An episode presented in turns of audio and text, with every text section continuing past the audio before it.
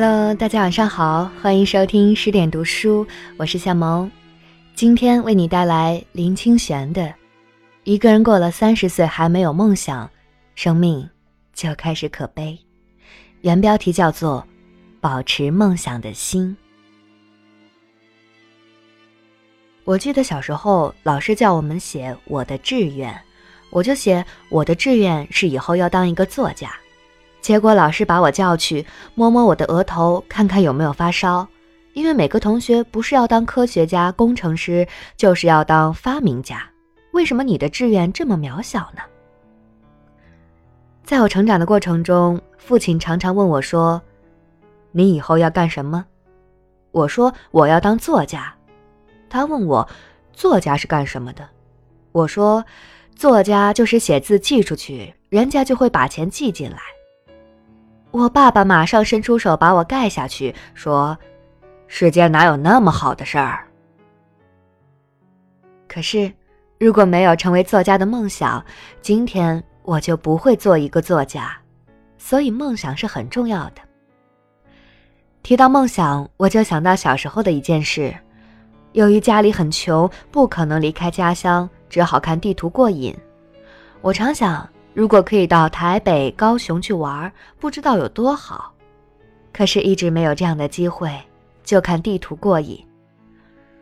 我小学六年级的时候，考试得了第一名，老师送我一本世界地图，我很高兴，跑回家就开始看这本地图。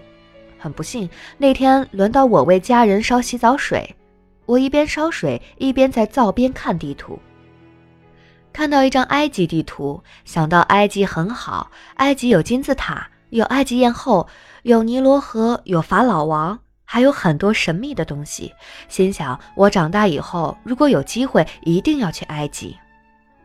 看得入神的时候，突然有一个大人从浴室冲出来，胖胖的围一条浴巾，用很大的声音跟我说：“你在干什么？”我抬头一看，原来是爸爸。我说。我在看地图。爸爸很生气，说：“火都熄了，看什么地图？”我说：“我在看埃及的地图。”我父亲就跑过来，啪啪给我两个耳光，然后说：“赶快生火，看什么埃及地图？”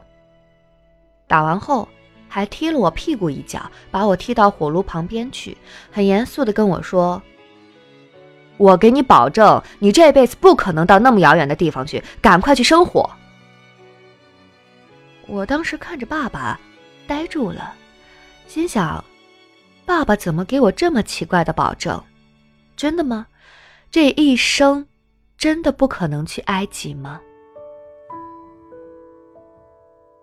二十年后，我第一次出国，就是去埃及。我的朋友都问我到埃及去干什么？那时候还没有开放观光，出国是很艰难的。我说。因为我的生命不要被保证，于是就跑到埃及旅行。有一天，我坐在金字塔前面的台阶上，买了张明信片，写信给我爸爸。我写道：“亲爱的爸爸，我现在在埃及的金字塔前面给你写信。记得小时候你打了我两个耳光，踢了我一脚，保证我不可能到这么远的地方来。现在。”我就坐在这里给你写信。写的时候，我的感触非常深。我爸爸收到明信片时，跟我妈妈说：“哦，这是哪一次打的？怎么那么有效？一巴掌打到埃及去。”梦想在生命中是非常重要的东西。为什么非常重要？